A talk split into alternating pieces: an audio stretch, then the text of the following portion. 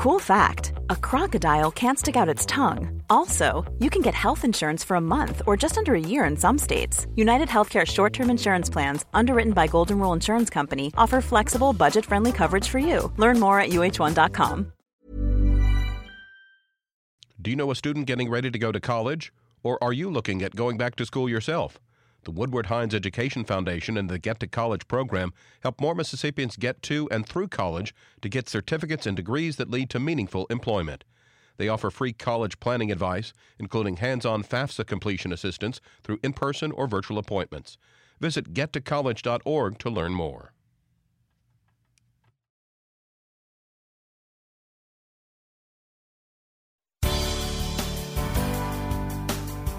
Good morning. It's 8:30 on Wednesday, January 11th. I'm Desiree Frazier. This is Mississippi Edition on MPB Think Radio.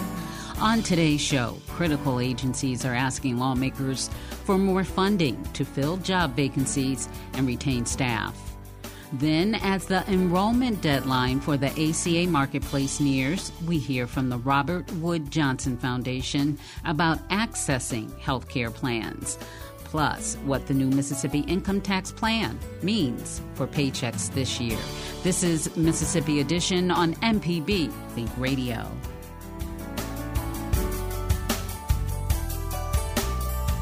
One of the principal tasks for lawmakers each session is to set budgets for state agencies, and that means taking a close look at salaries and vacancies in state employment. Salaries were recently adjusted under new guidelines, but many agencies still face hurdles hiring staff.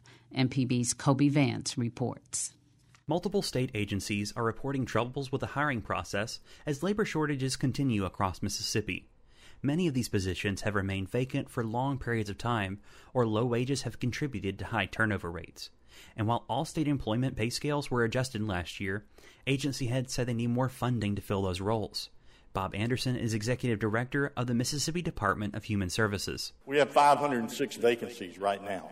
Our eligibility staff, some of them have been working three decades for less than $25,000 a year. Will raise their salaries ultimately to a starting salary of about 31,000, which is a significant increase for them, but we need it. We have a 20 to 25% turnover rate. Within recent years, Mississippi has eliminated more than 3,000 unfilled jobs within state government, and joint legislative budget recommendations have outlined another 2,000 jobs that could be eliminated this legislative session. Among the agencies asking for additional funding is the Mississippi Department of Child Protective Services. Commissioner Andrea Sanders says they need qualified caseworkers in all parts of the state to adequately protect children. We can't do this job without having people where our children are. We have to respond when reports come in that a child may be being abused or neglected. That is a first responder job. So we're running a 24 7 first responder agency on what really is more of an 8 to 5 regular old state agency model. Agency heads say the job market and inflation are making it increasingly difficult to match the salaries offered by fast food chains and other jobs that don't require additional training. Kobee Vance, MPB News. To further highlight the challenges, the Department of Human Services is having trouble hiring and keeping staff. Director Bob Anderson had this exchange with lawmakers. The salary, I think, is, is a big factor there. I mean, we have people who come to work for us who can walk down the street, as you well know, to Wendy's and get $15 an hour in some areas. And, you know, we're paying them at $24,000 a year. That's barely $12 an hour if they work a 2,000 hour work year. If, if you had the salary scale where um, you could attract the people, would you actually still need the 500 additional people? Yes, sir, I think we would because we have some counties, I can tell you, we have one county that's operating with a single employee, a county director who is managing the entire county caseload right now. We have other counties that are three, four, five, seven, eight, twelve staff positions vacant and trying to operate. I was in uh, Bay St. Louis last week. Um, we have Bay St. Louis uh, in Hancock County being uh, assisted by other staff who come and work two days a week from Jackson County, from Pearl River County, and it's all because we simply don't have these positions filled.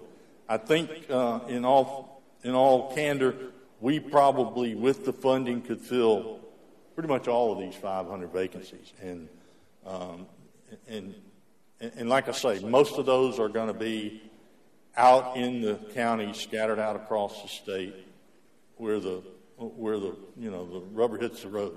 That's our frontline staffing. Those are barely. Uh, those are the sources of most of our complaints from our client population.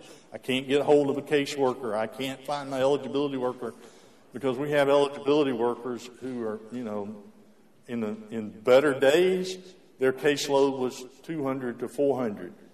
We have some caseworkers who are managing, trying to manage 700 to 800 cases, and it's just simply uh, overwhelming to them. Bob Anderson is Executive Director of Mississippi Department of Human Services. Coming up, as the enrollment deadline for the ACA Marketplace nears, we hear from the Robert Wood Johnson Foundation about accessing health care plans. This is Mississippi Edition on MPB Think Radio. A contractor ever tell you the price of something and it sounds so high you think, eh, maybe I'll try it myself? Some jobs just aren't that difficult, and yes, you can do it. If you want to find out how to do those things, listen to Fix It 101, podcast everywhere. Join us each week for Everyday Tech on MPB Think Radio. We have an IT expert, a computer repair ace, and we troubleshoot your problems on the phones as well. Everyday Tech, Wednesdays at 10 on MPB Think Radio. Download the podcast now or listen on YouTube on the MPB Think Radio channel. This is Mississippi Edition on MPB Think Radio. I'm Desiree Frazier. With the start of the new year, many are ready to tackle resolutions focused on health and wellness. And part of that means securing health insurance. For those who can't access a plan through work, the Affordable Care Act Marketplace serves as an option. And those who haven't signed up yet still have time to obtain coverage. The current enrollment period ends January 15th. Dr. Katherine Hempstead, a senior policy advisor at the Robert Wood Johnson Foundation, says it could be a lifeline for families amid an ongoing pandemic and high inflation rates. Plans are more affordable than ever. There have been some improvements or enhancements to the premium tax credits so that more people are eligible for subsidies and those subsidies are more generous. So I would encourage listeners who may have looked in the past and thought that it was not affordable to look again because many people are finding very affordable coverage. In fact, four out of five enrollees are paying $10 or less a month for coverage. And in Mississippi, enrollment in the ACA marketplace has really increased a lot over the past two years since these expanded tax credits have been in place. So, you know, I think that there's a lot of interest in the state, and I hope that those who still have not checked it out will take advantage of these last few days. Who is eligible to sign up for the marketplace? Well, the marketplace is designed for people who are not receiving an affordable offer of coverage from their employer and that includes a lot of people who work in retail or hospitality or for small business. There's lots of employers, small employers that, that don't make an offer of coverage to to their employees, and um, people who are not eligible for Medicaid, which you know in Mississippi as a state that didn't expand Medicaid, that's a bigger population than in, in most other states, and people who are not eligible for Medicare. So it's that sort of gap that we didn't used to have a good fix for, and those people really didn't have a good option for affordable coverage. But the, the ACA marketplace has really been developed as a response to that problem, and now the market is more affordable than ever with the improvement of these subsidies. If you are employed and you feel like the insurance that's being offered is too much money, can you then turn to healthcare.gov? Yeah, there is a test for affordability that you would sort of go through based on your income and how much you're being asked to pay for the coverage. So people that have an offer from their employer that's not affordable, considered affordable, can be eligible for coverage in the marketplace. And there's been a um, a fix to um, a little wrinkle in the law that's made it easier now for people who are the family members of someone who gets an affordable offer from their employer, but the offer for family coverage is not affordable. Previously, those people didn't really have a good solution, but now um, I don't know if you've heard this descri- described before. It's called the family glitch. It was kind of a, a little glitch for family members of people who got an affordable offer for the employee, but it wasn't affordable sort of for the family. Now those family members are able to go to the marketplace and get um, tax credits if they're eligible, even though their family member who's an employee will still stay with their affordable offer from their employer. Because sometimes the offer to the employee is far more generous than the fam, you know, the dependent and the family offer. So this is a little bit of a solution to that problem, and that would enable many more people now to go and seek coverage in the marketplace and hopefully save some money. How has the pandemic affected signing up for healthcare.gov or has it at all? No, it's had a big effect. I mean, I think the pandemic exposed a lot of problems, you know, in our um, in our healthcare system, you know, and in our public health system too, to be honest. But I think from sort of the, the healthcare perspective, I think we saw that it's our health is all connected. So it's really important for all of us that everyone is protected and everyone has coverage and that our society can't function effectively if sort of as a population we're not healthy. And it also exposed really tremendous inequality and, you know, particularly for low income populations, populations of of color who were disproportionately exposed to the COVID 19 virus and were working in jobs that didn't come with offers of coverage and found themselves exposed to illness and then not able to take care of themselves, afraid to seek help, living with symptoms, and, you know, many, many people dying. So I think that the the whole experience with the pandemic, I think, led to some recognition of you know some really unacceptable inequality, and we certainly haven't solved all the problems. You know, one one other thing that would be helpful would be expanding Medicaid in all 50 states, which I'm sure is something that you talk about a lot in Mississippi. But one response that was made was to make the ACA marketplace plans more affordable, so that more people would take advantage of them and sign up and would have to pay less, and and that's really translated into a big increase in enrollment. In your estimation, uh, what will it take to get everyone health care coverage? Because this is an issue that your organization says it's committed to. So you've studied this.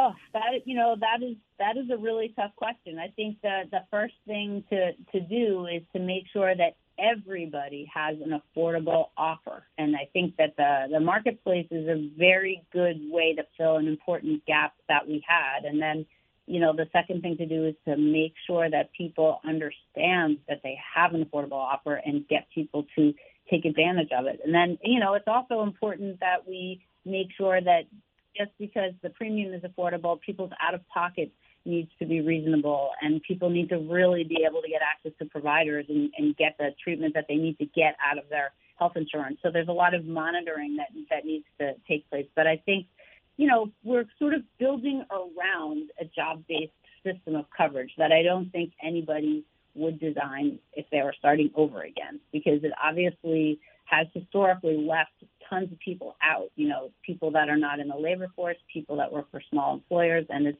it's a real burden on employers too to to provide this coverage. But I think that the ACA marketplace is a is a really important piece of the you know the missing fabric around this job-based system, which you know I think is certainly not ideal, but it's the system that that we have right now. So I think creating this network of affordable opportunities and connecting people with those opportunities is is the most important priority. And frankly, closing the Medicaid coverage gap, which is something that I'm sure you're, you know, very aware of in your state, and there's a, you know, other states too, is is a really important thing to do because there are people in Mississippi who are going to be going to find out that they're too poor to qualify for marketplace coverage, but yet they're not able to enroll in Medicaid until until your state expands Medicaid. And um, one thing that we are dealing with here is a healthcare crisis involving our hospital system more people that sign up for healthcare.gov would take pressure off of hospitals because they would be getting care from individual doctors and wouldn't have to rely on emergency rooms for their care when it gets to a level where they can no longer bear it. Yeah, that's that's a great point. Your rural hospitals in Mississippi are under a lot of financial duress, and I know that many of them are on the brink of closing. And you know, having a population where a lot of people are not insured puts a big burden on your healthcare system and your providers. So if people are covered, not only would they be more likely to stay out of the emergency room, but if they did go to the emergency room, the hospital will get paid, and that's that's really critical. I mean, Mississippi has a, I think, a 12% uninsurance rate, which is certainly on the high side, and it's gotten better. But it would, you know, there's a, there's a lot of room for improvement in Mississippi, and if more people were covered, the financial strength of your healthcare system would improve. Anything that I didn't ask you that's important to mention?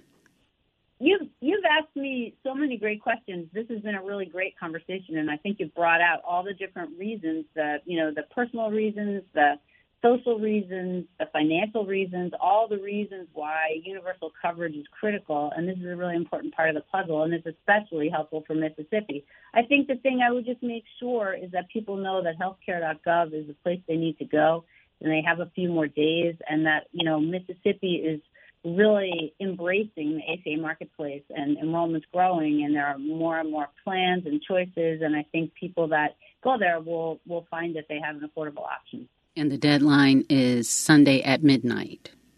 That's right.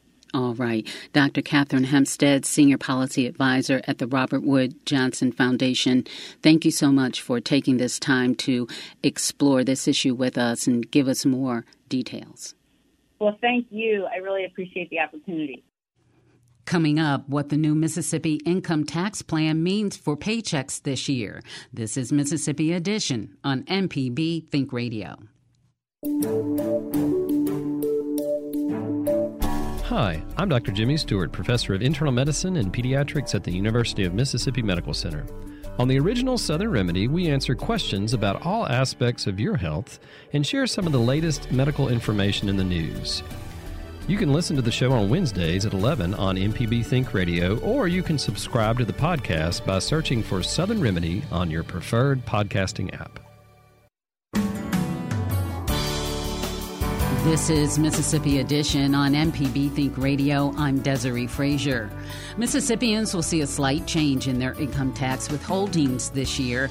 A state income tax reduction plan approved last year eliminates the 4% bracket on the first $5,000 of taxable income. The remaining 5% bracket drops to 4% over three years. Ryder Taff is a portfolio manager with the company New Perspectives. He shares what these changes might look like for Mississippians' bottom line in Mississippi, our income tax brackets have historically been the first $5,000, the second $5,000, the next $5,000.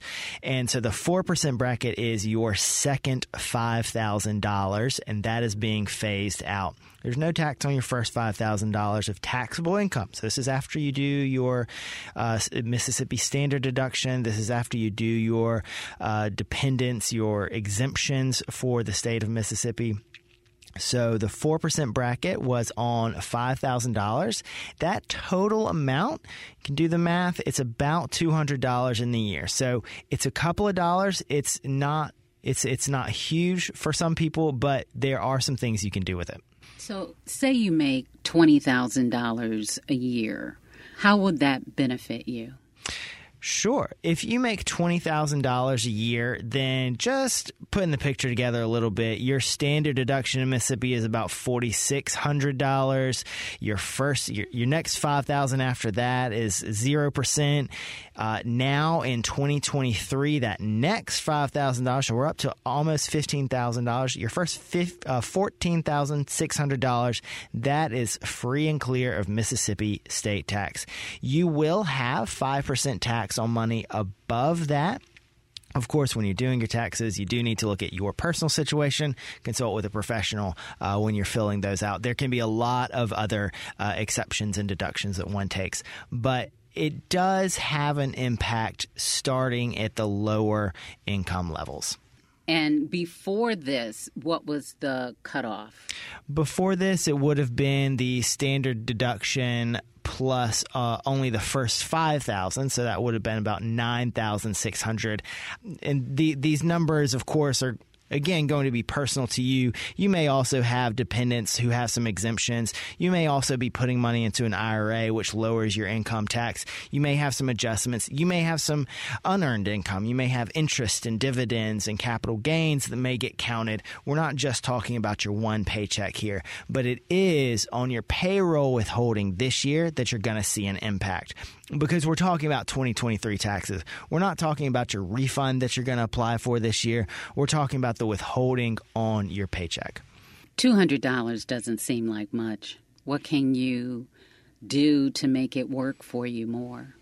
So, uh, with a lower income, you can make that stretch by putting it into an IRA or an ABLE account. And the ABLE account is the, I forget the acronym, but that was set up so that you can have if you have a, for instance, a special needs child, if you have someone who is uh, receiving some Medicaid benefits, they may benefit from an ABLE account.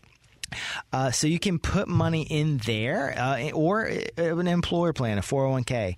If you put $200 into there and you make less than 21750 as a single person or 43000 as a couple, then that can make you eligible for a 50% federal tax credit. So that's a way to turn that $200 into $300 for yourself, uh, increasing your savings and giving yourself more federal money back. What would it take for people to see something substantial in terms of a tax reduction? Uh, again, it, the state income tax is not a substantial part of most folks' income tax paid. The maximum rate is 5%, which is just drastically lower than even the minimum federal rate. Minimum federal rate is 10%, and it goes up to uh, 30 32, 35, 36, uh, somewhere in the 30s. I'm not uh, quite sure. And there's some surtaxes on there as well. So the Mississippi income tax is just not a huge part of folks' tax expense. In the state of Mississippi, the taxes you pay, you probably pay more in property taxes and sales taxes than you may be paying in income tax. Where does the benefit lie then? That's a great question. Well, it does take money out of the state coffers. It, it, does take money out of the state coffers. So, actually, one of the concerns or one of the risks would be do property taxes, do sales taxes have to rise to fill some of that gap? Because sales taxes impact everybody across the board, uh, especially on the lower income. You're probably spending a higher proportion of your income on things that are subject to sales tax. And that's already a higher rate than the 5% top rate uh, on your income. So you're probably not impacted on the income tax side, but very strongly impacted on the sales and grocery taxes. So that's one concern. It also affects property owners. If if state and if if local governments, if municipalities they don't get the grants, they don't get the work that they need out of the state, then they may be forced to raise their taxes as well. And so that can that can hurt property owners as well. All right. Well, hopefully this won't have an adverse effect on the state's budget. It will definitely reduce the amount of money in the state's budget. Part of the calculation, I, I believe that people were doing initially is assuming that there would be good growth in the state's economy, and which would lead to higher collections elsewhere. So there would be more consumer spending. There would be more valuable property. So those rates could stay the same, and those collections would stay the same. That remains to be seen because the income tax was a decent part of our overall tax picture. We had a fairly diverse tax picture in Mississippi, and now we're becoming more and more reliant on consumer spending. And we will just have to see where that goes. Even if it works out well for a few years, if there comes a time when consumer spending is not as robust while income maybe is, then we would have some issues there. Ryder Taff, thank you so much for your time in talking with us about this issue and giving us an idea of what this means for Mississippians. Absolutely. Thank you so much. This has been Mississippi Edition on MPB Think Radio.